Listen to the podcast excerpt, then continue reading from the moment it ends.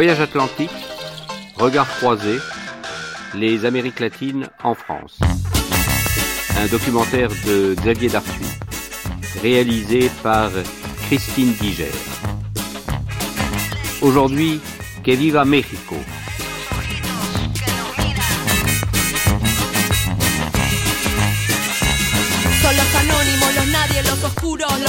Mal vestidos, los que de vez en cuando te duelen y luego dejas en frío, los nunca tenidos en cuenta, los que no cierran en tu cuenta.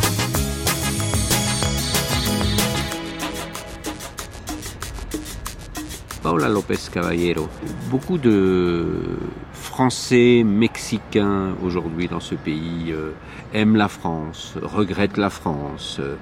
Vous, en fait, euh, vous avez demandé et vous avez euh, acquis la nationalité française. Qu'est-ce que c'est pour vous que cette France-là? Ouais. Je crois que ma génération hérite d'une première image de la France des années 70-60 qui représentait une véritable éclosion intellectuelle et de liberté de pensée, de, de rupture par rapport à tout un ordre social plus convenu, que nous n'avons pas vécu. Ma génération n'a pas eu droit aux années 70 en France, aux années 68 ni ici non plus. Mais euh, on a toute cette image, on a toute cette mythologie quelque part. Mes parents aussi ont- fait des études en France, justement aux années 70. Donc j'ai grandi avec cette mythologie familiale des années passées en France. Ça a construit une attirance depuis très jeune vers ce pays. Paris, est- c'est une utopie permanente qu'on peut remplir de, de multiples façons. Et en même temps, c'est aussi une richesse, c'est une sorte de cadeau de pouvoir avoir deux endroits auxquels on peut se sentir appartenir. No te asombres si te digo lo que fuiste, una ingrata con mi pobre corazón, porque el fuego de tus lindos ojos negros alumbraron el camino de otro amor, y pensar que te adoraba ciegamente, que a tu lado como nunca me sentí, por esas cosas raras de la vida. Sin el beso de tu boca yo me vi. Patrice Gouy, on est au, au cœur de cette histoire, euh, l'histoire des gens de, de Barcelonnette. Comment est-ce qu'ils arrivent? Barcelonnette euh, est une petite euh, ville au fond d'une vallée qui s'ouvre sur l'Italie, sur la France, sur Nice, Provence. Et ces paysans vont s'apercevoir que euh, ils peuvent changer de- d'identité à chaque moment parce qu'il y a des guerres. Et il va se créer une identité barcelonnaise très forte. Et cette identité collective historique, eh bien, ils vont décider de partir très loin et ils prennent un bateau et ils se retrouvent au Mexique. On ne sait pas pourquoi est-ce qu'ils choisissent le Mexique. On pense que le bateau devait certainement rejoindre la Louisiane, qui était française à l'époque, et que pour des raisons de climat, peut-être un ouragan, euh, une avarie dans le bateau à voile, eh bien le, bateau s'arrête à Veracruz et euh, il s'installe dans ce pays. Alors Veracruz, chaleur épouvantable, euh, vomito negro, ce qu'on appelle euh, les pestes. Euh, ils montent très vite à Mexico. Ils fondent le Cajon de las Siete Puertas, une petite boutique où ils vont vendre de la toile qu'ils font faire euh, à droite, à gauche, dans des petits ateliers. Euh, Ils font ce qu'on appelle la manta, c'est-à-dire la, toile blanche avec laquelle les paysans se vêtissent euh, habituellement.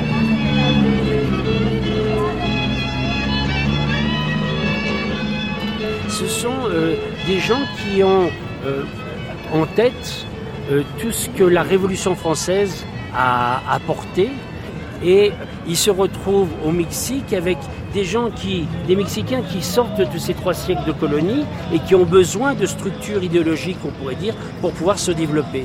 Et pendant ces 30 ans, les premiers Barcelonettes qui viennent sont des on va pas dire des agitateurs politiques, mais ce sont des gens qui font de la politique avec des courants bien sûr francs-maçons parce que Barcelonnette était très anticlérical. Ils vont devenir les idéologues des Mexicains.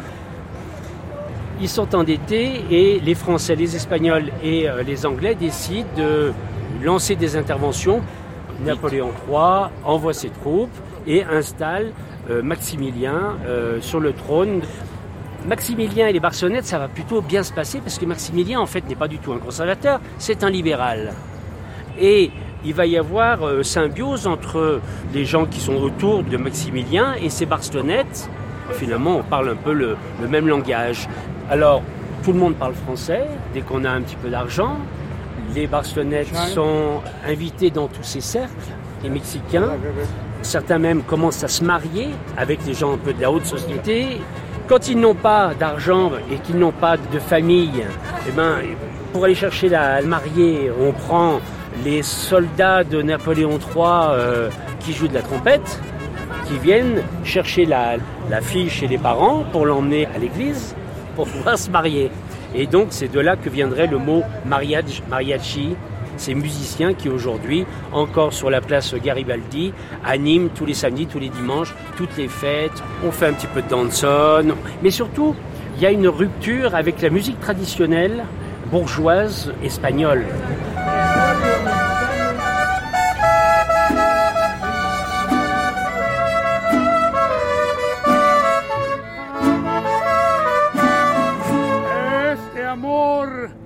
Apasionado anda todo alborotado por volver. Voy camino a la locura y aunque todo me tortura, sé querer. Nos dejamos hace tiempo, pero se llegó el momento de perder. Tú tenías mucha razón, le hago caso al corazón y me muero por volver.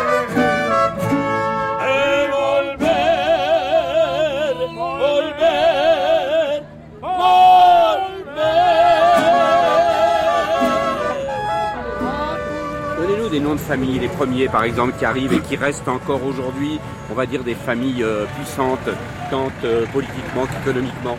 Écoutez, il y a les familles Signoret, les familles Hébrard, les familles Jean, les familles euh, Martel, les familles Pelletier, les familles... c'est des noms de toute manière qu'on retrouve après dans Tron.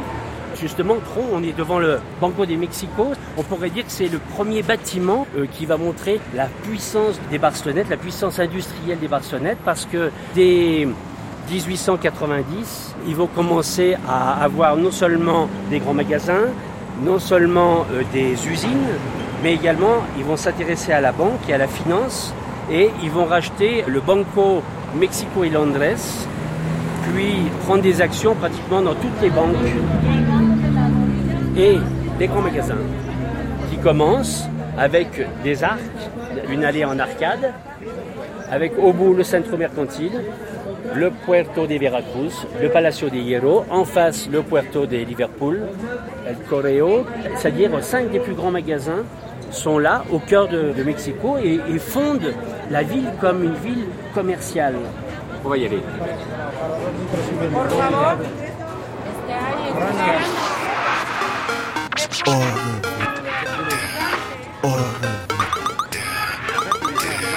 Órbita. Siete años.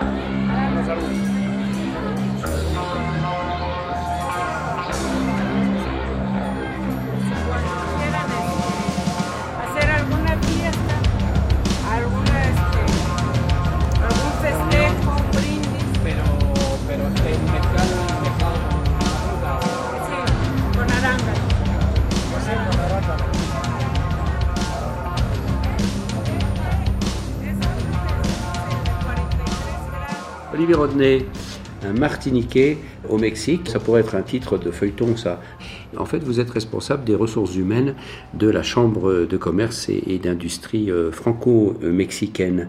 Donc, euh, j'imagine qu'il y a du boulot, mais comment donc ça se gère, les relations humaines de ce bateau-là?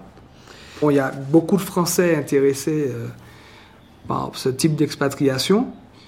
Et c'est des gens généralement qui se sont établis ici, qui ont une famille euh, ici, franco-mexicaine, et ils ont cette double sensibilité. Donc ce type de profil est très très recherché par les euh, entreprises françaises et européennes en général, parce que ce sont des gens qui euh, travaillent comme des Français et vivent comme des Mexicains. Donc c'est l'intégration parfaite. Qu'est-ce qui a amené un Martiniquais à venir au Mexique? Euh, J'ai pris ma décision en 94, avant la grande crise de 94 justement, qui est arrivée en décembre. Le Mexique euh, était le phare économique de l'Amérique latine, c'était le pays euh, le plus stable économiquement et politiquement. Et en bon étudiant d'école de commerce, j'ai pris la décision rationnelle de, de venir au Mexique. En fait, nous les Antillais, lorsqu'on sort un petit peu de notre île et pour étudier en France par exemple, après on a souvent du mal à se caser parce que la France nous offre de grandes perspectives de carrière, de grandes opportunités d'affaires, mais c'est très froid dans tous les sens du terme.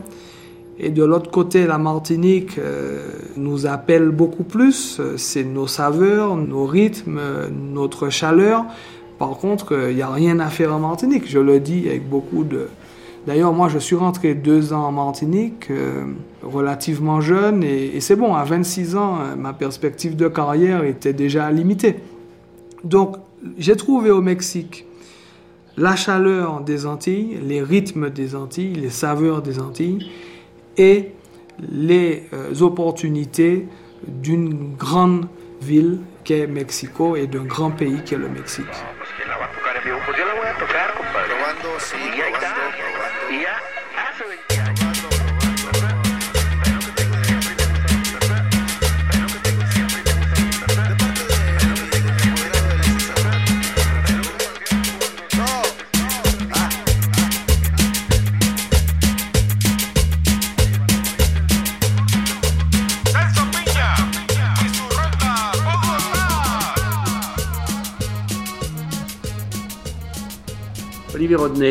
Quand on regarde la carte des affaires du Mexique en France, c'est pas terrible, hein c'est pas brillant.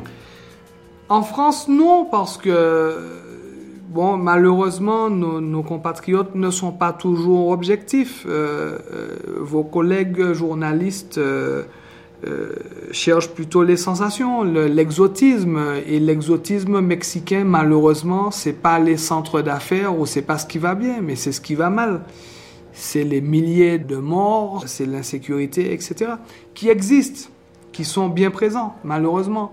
Mais c'est pas que ça, le Mexique. Le Mexique, c'est aussi une économie très, très dynamique, beaucoup plus dynamique que l'économie euh, européenne. C'est pour ça qu'on est ici.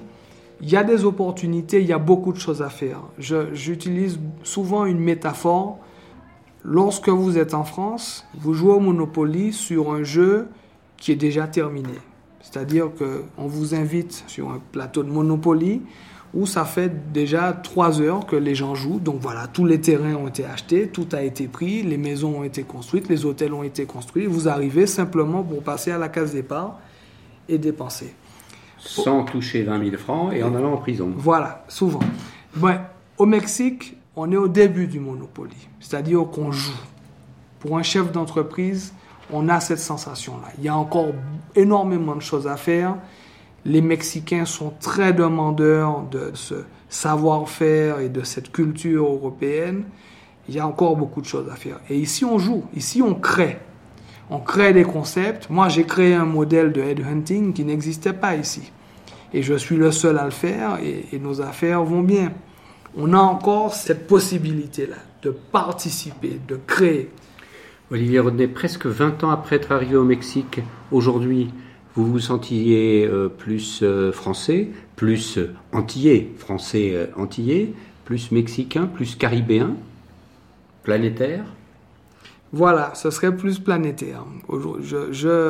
Bon, je suis métisse à l'origine, ma mère est franco-suisse et mon père est de la Martinique, mais aujourd'hui je vis encore plus ce métissage car j'ai une autre culture qui est la culture mexicaine.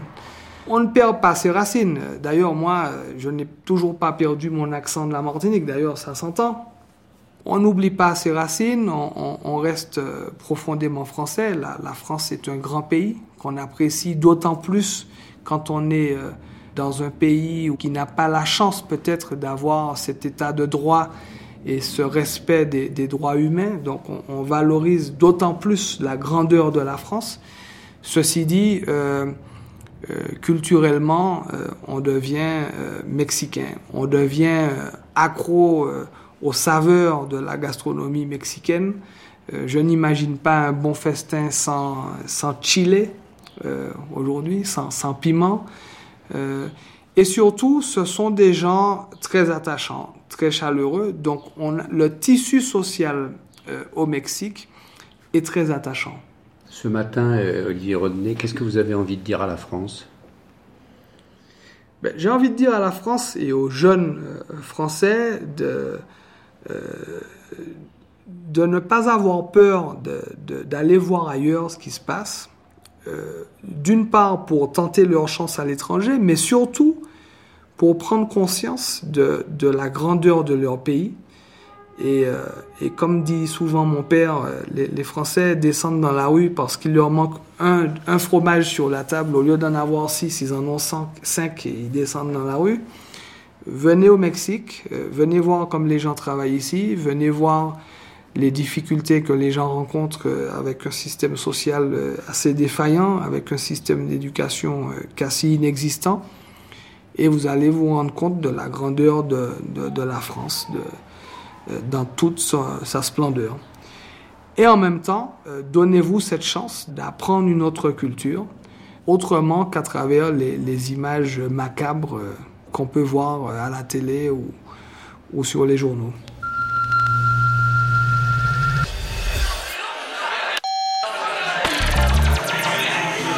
La secuencia por la que esta frecuencia ha atravesado nos ha llevado a enfrentar una diversidad de obstáculos. análoga a la de un juego de video.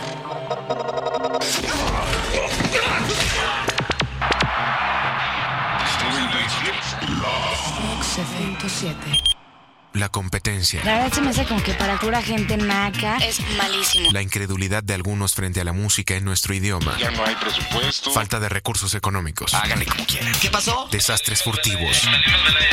Incomprensión autoritaria. No puede pasar. ¿Qué más quisiera yo, pero no se puede? La invasión de las amazonas del pop. En minifalda. Y las hordas de radioescuchas inconformes. Oye, yo hablé y me los gané. Nous sommes à la Casa Refugio en plein cœur de la ville de Mexico et nous sommes avec euh, deux Patrick, l'un avec un C euh, et l'autre avec un K. Euh, Patrick Clanet, vous êtes directeur adjoint de le fameux IFAL, l'Institut français d'Amérique latine. Et en même temps, vous avez la tutelle sur la Casa de Francia qui abrite euh, la médiathèque. Et vous, euh, Patrick Talbot, vous êtes le globe-trotteur du réseau et qu'on a connu euh, longtemps à l'École nationale supérieure de la photographie en Arles. Et ici, vous êtes en train de réfléchir, disons, au regroupement des institutions d'enseignement artistique et à la question plus générale de l'enseignement artistique et des jumelages avec les institutions françaises ou, ou même européennes. Question compliquée, polémique et j'ajouterais tordu. Ben, ce n'est pas la question des jumelages qui est tordue, parce que ça, je crois que ça peut se passer assez simplement dans la mesure où euh, les écoles trouvent toujours assez, assez bien le moyen d'identifier dans tel ou tel pays quelle pourrait être l'école avec laquelle ils s'allient. Mais ce qui est compliqué, c'est la question de la recherche en art plastique. Parce que ça, c'est une question qui est arrivée aux écoles d'art françaises euh, il n'y a pas si longtemps les écoles d'art ont toujours fait de la recherche, mais elles l'ont fait à leur manière. Et là, pour des raisons qui sont internes à l'Europe, c'est-à-dire qu'il y a un processus qui est le processus de Bologne, qui fait que tous les établissements d'enseignement supérieur doivent se configurer de la même manière, c'est-à-dire le système licence, maîtrise, euh, doctorat, LMD. Hein. Et les écoles d'art n'étaient pas structurées comme telles. Donc pour que les écoles d'art puissent avoir ce label de supérieur, il a fallu les structurer comme tels. Donc d'une certaine manière les rapprocher de l'université. Donc en les rapprochant de l'université, l'exigence a été que ces écoles d'art fassent de la recherche, mais qu'elles fassent de la recherche sur un territoire qui est le territoire fondamentalement de la recherche universitaire, ce à quoi les écoles d'art n'étaient pas préparées. C'est-à-dire qu'il y avait bien recherche dans les écoles d'art, mais cette recherche était une recherche qui était moins structurée, moins littéraire aussi, moins écrite, une recherche qui passait davantage par les images, qui passait davantage par euh, les formes. Eh bien, il a fallu intégrer donc cette dimension de la recherche à l'intérieur des écoles d'art. Et c'est compliqué parce que si tout le monde convient du fait qu'on peut et on doit essayer de s'intégrer dans ce système d'ensemble, on voudrait bien qu'en même temps soit prise en considération l'originalité de la recherche des écoles d'art. Et c'est sur ce point que nous aimerions discuter avec nos partenaires mexicains qui ont également le même problème et qui sont eux-mêmes très désireux d'avoir un échange sur ces questions. Patrick Lanné, revenons à notre cher Institut euh, français d'Amérique latine. Euh, le moins qu'on puisse dire, c'est qu'à un moment, euh, ça a été sujet de polémique. On a dit qu'on avait dépecé l'Institut français d'Amérique latine. On avait dit que euh, n'avait plus aucune espèce de rigueur sur effectivement cette, cette mémoire, notamment en ce qui concerne la bibliothèque, puisqu'en fait la bibliothèque est partie à la Casa de Francia. Aujourd'hui, tout ça est un peu, euh, disons, redescendu en termes de polémique, où on est toujours, où on a toujours quand même une grande et vieille nostalgie du Rio Nassa, l'adresse de l'Institut français d'Amérique latine. Oui, alors effectivement, euh, c'est vrai que donc j'ai la chance donc de diriger un établissement qui a une forte valeur symbolique créée en 1945, euh, donc institution qui a été traversée par des gens comme Octavio Paz, Carlos Fuente, où Jean-Marie Leclésio donc a été coopérant et c'est lui-même à un moment donné occupé, chargé de cette fameuse bibliothèque. Je crois qu'effectivement donc il y, a, y a un capital symbolique dans les cœurs des Mexicains et Carlos Fuente qui nous a quittés malheureusement, euh, je crois qu'il qui, symbolisait justement cette francophonie, cette francophilie et, cette relation euh, très étroite entre nos deux pays. Et c'est avec cette facilité que j'essaie de redévelopper cette dimension de centre culturel. Moi, ce que je voudrais dire, c'est que euh, ce, que je crois, c'est que euh, je pense qu'il y a eu une sorte de pas d'abandon, mais en tout cas une baisse de tension dans ce que la France pouvait représenter pour un pays comme le Mexique, comme pour beaucoup d'autres pays dans le monde en matière culturelle. Et c'est ça qui doit être revitalisé parce que je crois que ça a été un peu dévitalisé au cours des années qui viennent de s'écouler. Patrick Moi, je suis optimiste. Je sens vraiment, euh, au-delà des, incidents diplomatiques, on peut dire, qui, ont pu se passer, euh, vraiment euh, un engouement des deux côtés de relancer cette tradition, ce dialogue culturel franco-mexicain. On sent que les choses vont bouger. Je crois qu'elles vont bouger.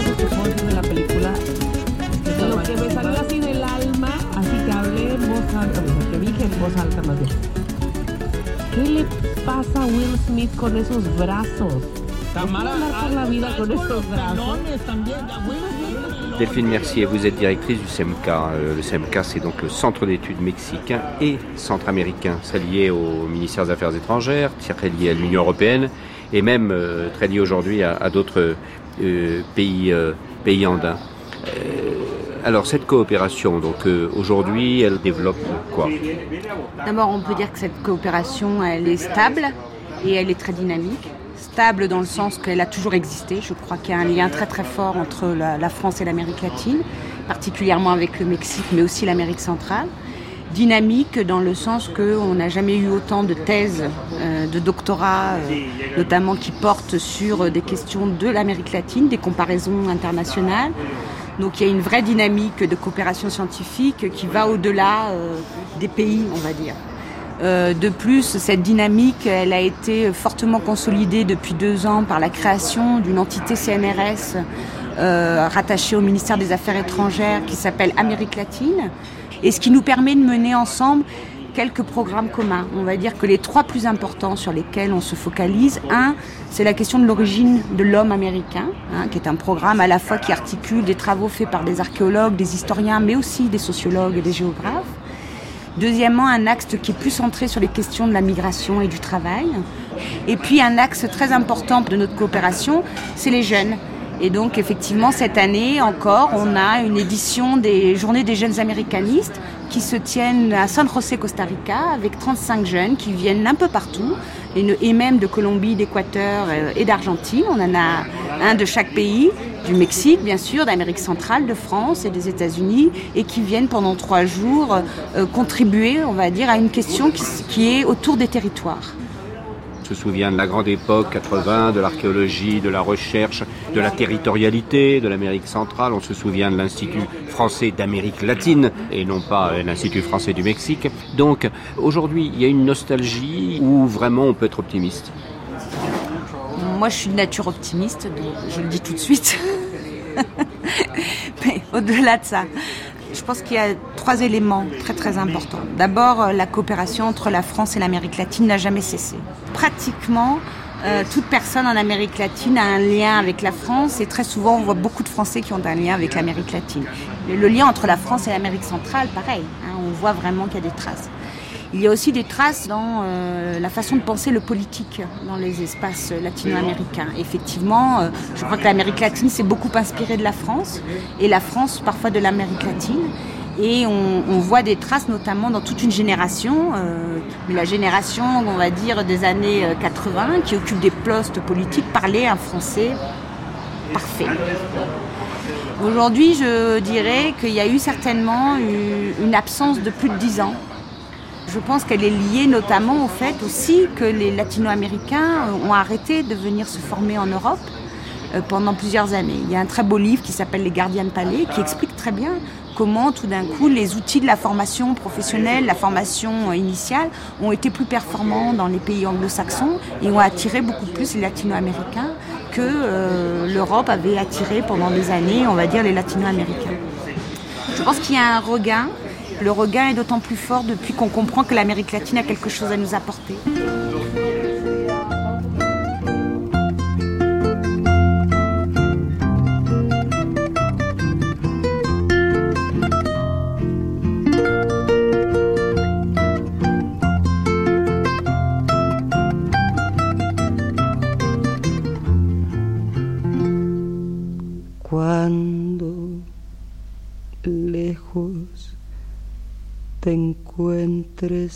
De mí. Cuando quieras que esté yo contigo, no tendrás un recuerdo de mí, ni tendrás más amores conmigo. Te lo juro que no volveré, aunque me haga pedazos la vida.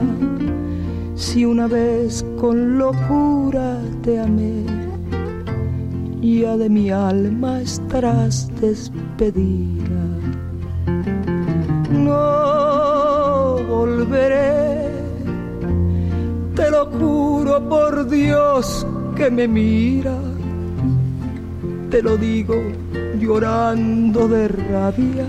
Eh, Philippe Olé-Laprune, Nous voilà très agréablement euh, assis, euh, bavardant dans votre maison. C'est vraiment chez vous, c'est vous qui avez euh, pensé avec d'autres, mais construit et qui animait cette maison Casa Refugio. Vous avez des lieux de, de, résidence pour accueillir donc des écrivains en danger, puisque au départ c'est la fonction même de la Casa des, des Refugio. Qu'est-ce que c'est que cette grande maison? Ben, C'est avant tout un espace dans lequel on entend provoquer, travailler la parole écrite. Donc on les accueille ici pour deux ans en leur donnant une bourse et en essayant de les intégrer dans la société intellectuelle et littéraire euh, mexicaine.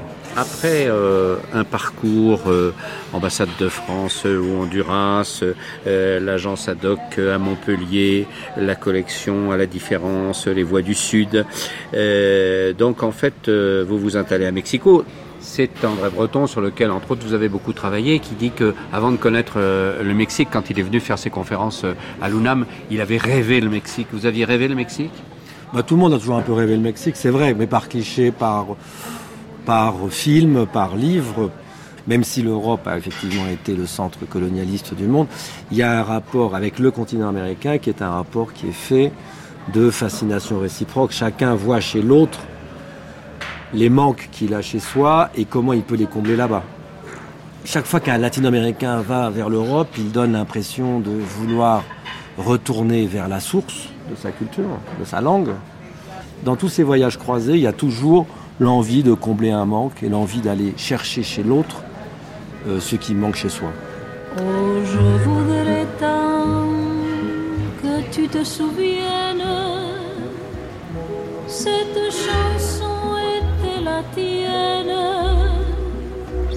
c'était ta préférée, je crois, je crois qu'elle est de préférée Cosma, et chaque fois les feuilles mortes te rappellent à mon souvenir, jour après jour,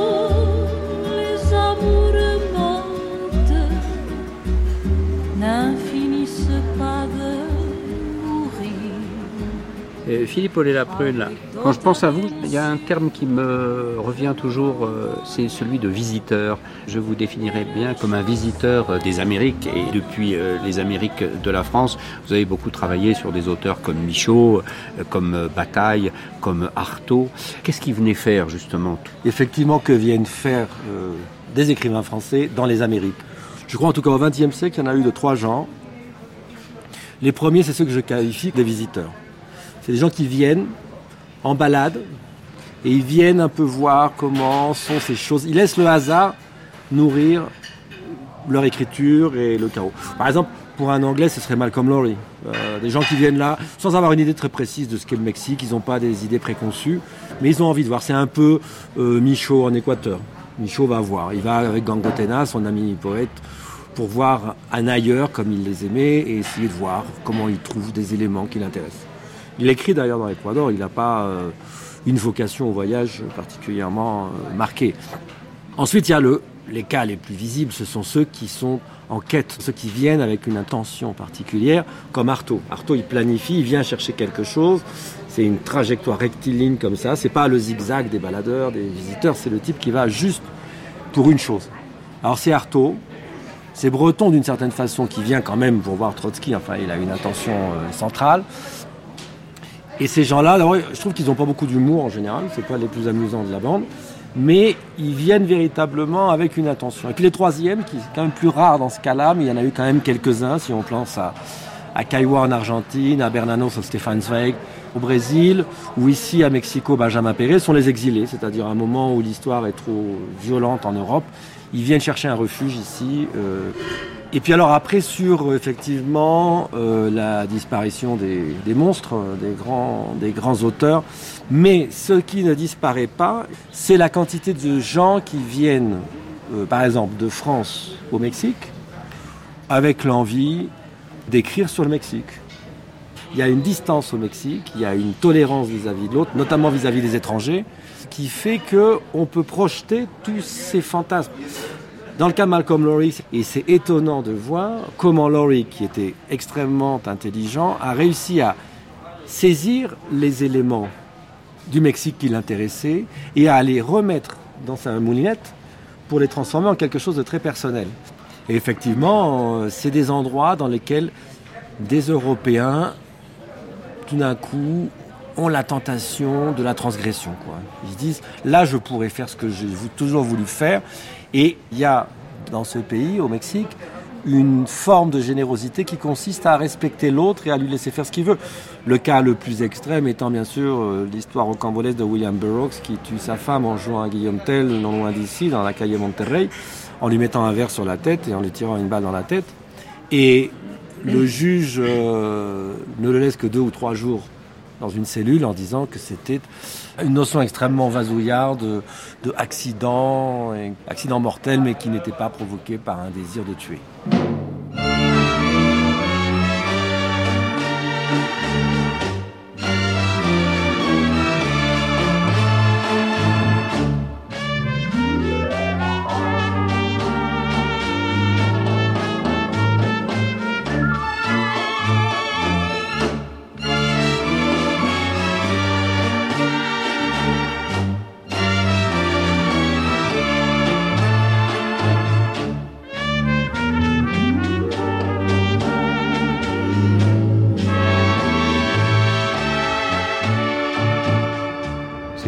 Ce matin d'être dans un jardin à Mexico. On dit souvent Mexico, euh, la ville polluée par excellence, l'enfer de, Dante ou de Jérôme Bosch. Et puis tout à coup, euh, on se retrouve comme ça euh, au calme avec des, des magnifiques couleurs.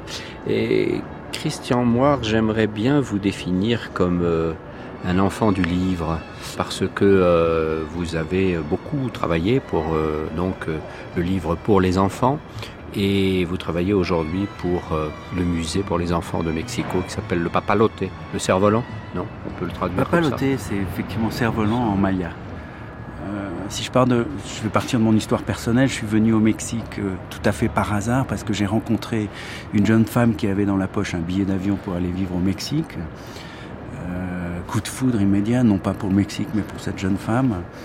Et après, elle m'a dit, écoute, j'ai ce billet dans la poche, je vais pas partir vivre au Mexique, je vais rester avec toi. Mais elle avait toujours dans la tête ce voyage en perspective. Je connaissais pas le Mexique, je la prenais pour une folle dingue.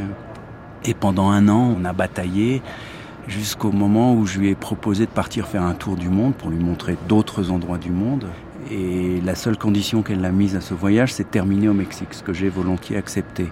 Donc on a fait ce tour du monde, on a vu beaucoup de lieux fantastiques, le Népal, l'île de Pâques, euh, le Yémen, entre autres, et on est arrivé au Mexique. Et c'est vrai que ça a été le choc pour moi. Ça a été le choc de découvrir un pays avec une richesse étonnante, une richesse naturelle et une richesse culturelle. Et à partir de là, l'histoire a continué. Je me suis retrouvé euh, d'abord attaché pour le livre à l'ambassade de France et ensuite effectivement adjoint aux deux commissaires. Qu'est-ce que vous alliez faire dans cette galère? C'était cet amour pour le Mexique, après avoir vécu six ans ici à Mexico, avoir fréquenté euh, quotidiennement les Mexicains, j'en étais devenu totalement, et je suis toujours totalement imprégné et amoureux de ce pays, imprégné de cette étonnante vitalité, imprégné de ce dynamisme, de ce fatalisme, de ces couleurs, imprégné de joie de vivre. Et au-delà de ça, en face de ces gens qui savent très bien ce qu'ils doivent à la France, l'envie de le faire connaître et l'envie de restituer en France cet héritage, comme une dette.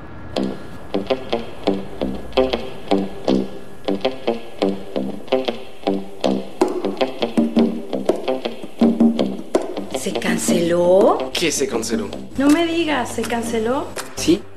¿El año de México? Mm. Mm. ¿Qué crees? ¿En Francia? Me acabo de enterar. No. No. No. ¿Y luego? Tú nos conoces. Somos mexicanos, somos franceses y no podíamos quedarnos así. A pesar de las razones por las que nuestros gobiernos cancelaron el Año de México en Francia, estamos convencidos de que siempre habrá dos pueblos hermanados por una riqueza cultural histórica a prueba de fronteras e intereses. El año off de México en Francia. L'année off du Mexique en France. El año off de México en Francia. El año off de México en Francia. L'année off du Mexique en France. Espéranos. Et cet échec de euh, l'année du Mexique en France, vous pensez, d'une certaine façon, elle était inscrite dans ce que vous dites sur la méconnaissance de la France ne sachant pas ce qu'elle doit au Mexique. Le verre était dans le fruit ou euh, ça eut pu, comme on dit? Le Mexique est loin, 12 heures d'avion. Euh, le Mexique, c'est pas très bien se, se faire connaître. Et donc, euh, c'est vrai qu'en France, à cette époque-là, on ne parlait que de la violence au Mexique, qui est totalement présente, euh, mais qui n'est qu'un des aspects euh, de ce pays. On peut parler d'une blessure quand même dans cette annulation de l'année du Mexique en France. Cette blessure, elle peut se cicatriser?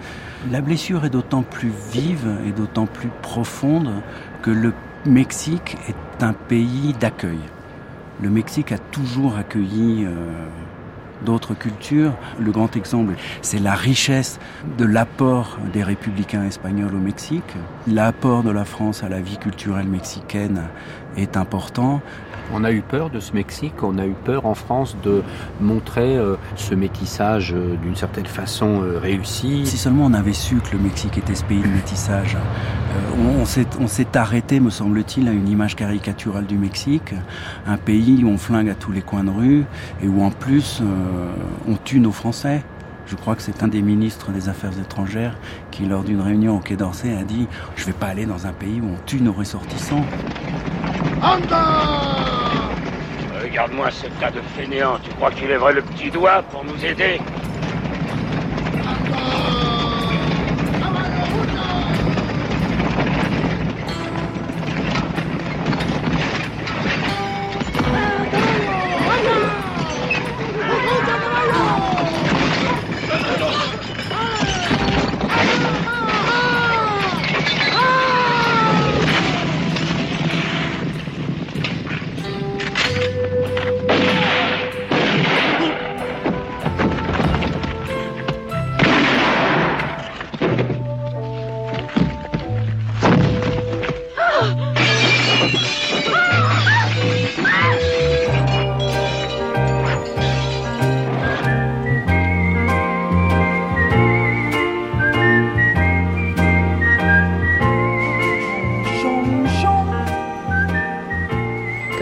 Il y avait une émission euh, à la télévision française que tout le monde aimait bien qui s'appelait Monsieur Cinéma. Et Oui. quand on pense à un Monsieur Cinéma au Mexique, on dit euh, Carlos Bonfil, critique de cinéma, homme de cinéma, critique à la jornada, Cinéphile, surtout. cinéphile, un amoureux du cinéma, on va dire. Voilà. C'est comme ça qu'il faut vous appeler? Un cinéphile tout court. Le jeune cinéphile Carlos Bonfil, euh, quand il allait euh, au cinéma et aujourd'hui quand il repense à ça, son papa s'appelle plutôt Eisenstein, s'appelle plutôt Elinio Fernandez, s'appelle plutôt Luis Buñuel ou s'appelle plutôt François Truffaut? François Truffaut, définitivement. Parce que j'appartiens à une génération qui s'est formée en voyant des films de la nouvelle vague. Et d'abord, en principe, on voyait les films dans les petites salles de cinéma comme des films érotiques. On ne savait pas à l'âge de 13 ans, 14 ans que c'était des films euh, d'auteur. Les Amants de Louis Malle, Voilà, voilà. Pour, et Michel Morgan, c'était vraiment euh, quelque chose. Brigitte Bardot, tout ça. Et on allait attirer par euh, la curiosité, parce qu'il y avait une grande censure au Mexique. Donc on voyait des films euh, interdits ou para mayores de 21 ans, c'est-à-dire pour des gens plus âgés de 21 ans, mais qu'on réussissait à entrer dans les salles de cinéma parce que c'était un cinéma bon marché. Et c'est avec le temps que je commençais à, à découvrir que ce cinéma-là avait autre chose à dire ou disait autre chose et que je ne m'étais pas aperçu au départ. Mais peu à peu, ma formation de cinéphile s'est faite euh, par cette fréquentation du cinéma français. Évidemment, il y avait le cinéma américain, mais ça, c'était à la portée de, tout le monde. On voyait des westerns, on voyait des John Ford, on voyait des Robert Wise, on voyait, enfin, tout le cinéma américain. Les cinémas français, il fallait les chercher presque dans la clandestinité. C'était le cinéma interdit, c'était le cinéma euh, pour les adultes, c'était le cinéma fort, peut-être censuré même. Mais au fond, c'était celui qui formait notre génération. Beaucoup d'entre nous, cinéphiles, adolescents à cette époque-là, euh, gardent ces souvenirs mêlés entre l'érotisme et la découverte d'un univers complètement différent.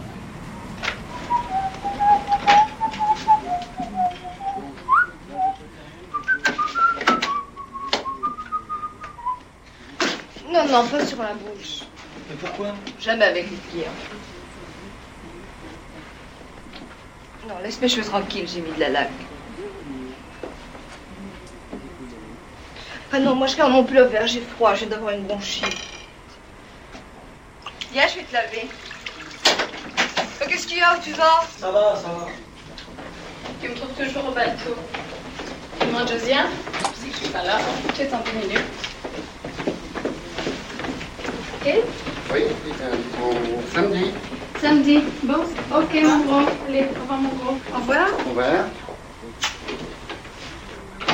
Alors, vous entrez ou vous sortez Je sais pas.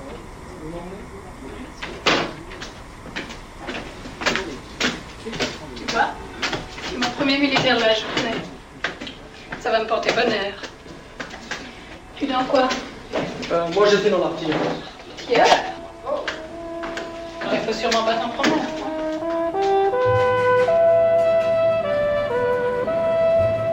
On a l'impression que dans le domaine du documentaire, c'est un peu différent, c'est-à-dire que les relations sont peut-être un petit peu plus euh, fluides, un peu plus euh, faciles entre notamment euh, la France et le Mexique. Je me trompe ou pas? Non, non, non, tout à fait, c'est tout à fait bien, mais il y a un renouveau du cinéma documentaire, mais de nouveau, on se pose la même question. Qui voit ces documentaires-là? Très peu de gens. Il n'y a pas une politique pour distribuer et pour appuyer à filmer des nouveaux documentaires.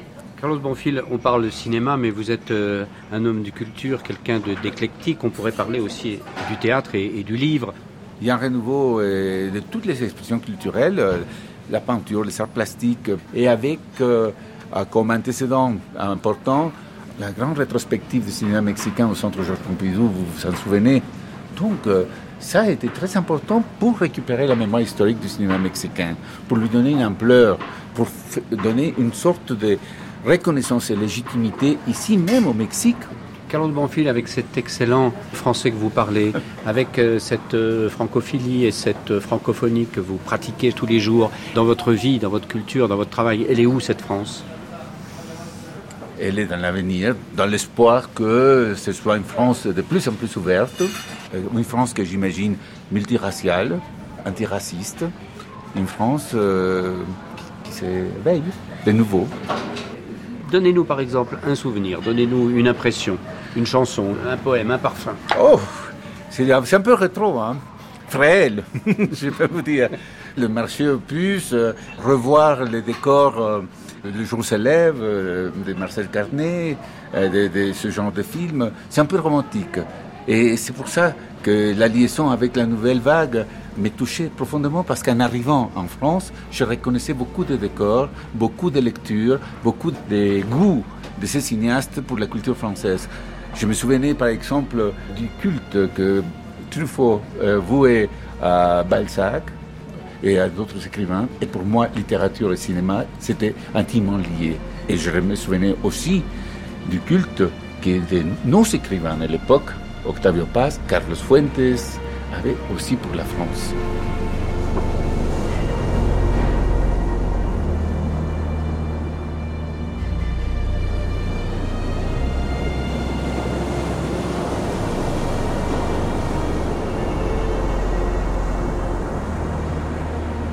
Je compris alors que je devais fuir, que les 20 jours de ma vie sanguinaire sous le soleil du Mexique commençaient à compter, qu'il ne me restait qu'un seul jour pour fuir ce destin, pour le nier par mon absence, pour retourner à la mer, retourner à mon véritable guide, Vénus, m'arrimer à ses voiles et par la mer me sauver ou me perdre. Mais jamais me soumettre au destin que j'avais oublié et que les miroirs du bâton m'avaient rappelé. Je jetai un dernier regard au corps tailladé de mon double obscur, un dernier regard à mes mains couvertes de sang. La légende avait pris fin. La fable plus jamais ne se répéterait. Mon ennemi et moi avions tué le Dieu si attendu de la paix, de l'union et de la félicité. Ainsi mourut le dénommé serpent à plumes. Mais ainsi mourut également, me dis-je alors, le dénommé miroir des fumées. Avec eux, mourait leur secret.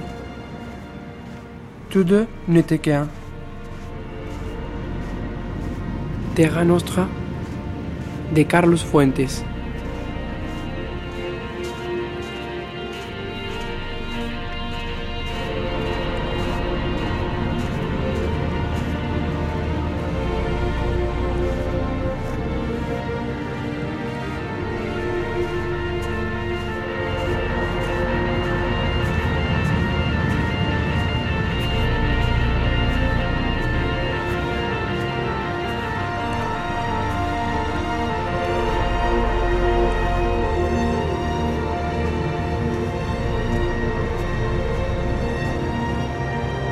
J'ai découvert par exemple une lettre d'un de mes ancêtres, écrite en 1874, qui montre bien euh, la relation qu'il peut y avoir entre les deux pays.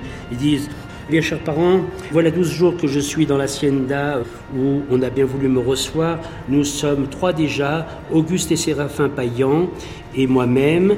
Euh, je vous écris depuis quelques jours déjà, mais j'ai été euh, très occupé à comparer, à compter les bestiaux. Et il y en a beaucoup, d'après ce que vous allez voir. Suit une liste impressionnante de bœufs d'engrais, bœufs de labour, bœufs de 3 ans, de moutons, de brebis, d'agneaux, etc. Et puis cette petite euh, remarque qui dit Figurez-vous si tout cela doit occuper du terrain. L'hacienda est plus grande que notre vallée depuis les Tuiles jusqu'à Saint-Paul. Il y a un fleuve au milieu et sept rivière. Nous avons euh, le jour maintenant 34 à 36 degrés à l'ombre et la nuit, euh, le thermomètre ne baisse pas en dessous de 24. La campagne est superbe, il y a plein d'oiseaux magnifiques, le pays n'est pas maladif. À peine de temps en temps, nous avons quelques fièvres. Nous parlons l'indien et un petit peu l'espagnol. C'est une lettre qui est assez émouvante d'un jeune Barcelonnette qui est arrivé donc après un, voyage d'environ 3, 3 à 4 mois en voilier à l'époque. On partait soit du Havre, soit de La Rochelle, voire de Nantes. Trois mois plus tard, on arrivait à Veracruz. Veracruz, Mexico, il fallait encore trois semaines à pied. Et puis, ce jeune homme, eh bien, il était dans une hacienda qui se trouve à Tamazunchale, dans l'état de San Luis Potosí, c'est-à-dire à 500 km de Mexico. Il faut encore compter au moins peut-être quatre ou cinq semaines de marche. Et il se retrouve dans cette hacienda et finalement son point de comparaison c'est la vallée. Cette hacienda qui est aussi grande que la vallée des, des à Saint-Paul. C'est assez émouvant je trouve.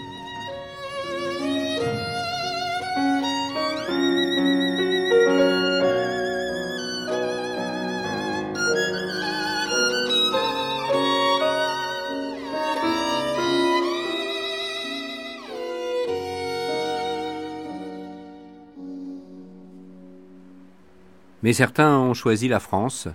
À Paris, c'est le cas de Lydia qui tient un restaurant mexicain au centre-ville. C'est important pour vous de, continuer à être attaché, par exemple, à cette langue nahuatl. C'est pour vous une passerelle, quelque chose qui vous lie très fort à votre pays, à votre sang? C'est pas forcément une langue qui, qui me lie parce que le nahuatl, c'est un dialecte. Il y a plusieurs dialectes partout le Mexique. Mais malheureusement, maintenant, ces dialectes, ils sont parlés que dans des communautés où il y a les indigènes. Ce n'est pas toute la population qui connaît cette langue. Vous vous sentez quelque part euh, aussi euh, revendiquant une racine indigène ou, pour vous, vous êtes euh, plutôt quelqu'un des exils, de toute l'histoire des exils? Non, moi, je ne me sens pas une exilée. Au contraire, je pense que moi, je suis un mélange de cette race indigène, de bon, les gens qui sont arrivés au Mexique, comme les Espagnols. On n'a pas beaucoup de gens qui sont vraiment des descendants des, des indigènes. Ça fait déjà 500 ans qu'on a été conquis par les Espagnols. Alors, on est un grand mélange. C'est vrai que je, me sens vraiment mexicain, mais je ne me sens pas exilée. Je ne pas dire, mais quand, j'étais au Mexique, la musique mexicaine, c'était bon, je l'écoutais tout le temps. Mais des fois, quand je, je retourne chez moi et j'écoute un mariachi ou les rancheras, ça me, fait, ça me fait quelque chose. Maintenant, ici au restaurant, on passe souvent cette chanson, alors ça, ça va. Mais c'est vrai que quand je ne l'écoutais pas, quand je rentrais chez moi, ça me faisait quelque chose. C'était, c'était sympa d'écouter ça. Como quisiera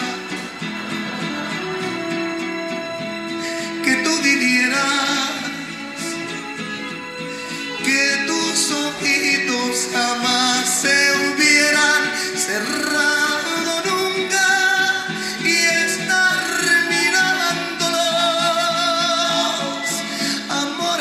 C'était Que Viva México. Mixage Bruno Mourlan. Assistant à la réalisation Flavie Fratacci, Ivan Diaz. Réalisation Christine Diger. Un documentaire de Xavier Dartuy. Demain de 9h à 12h, nous continuerons notre grande traversée sur le thème des Amériques latines en France. Mais restez avec nous dans quelques instants notre débat.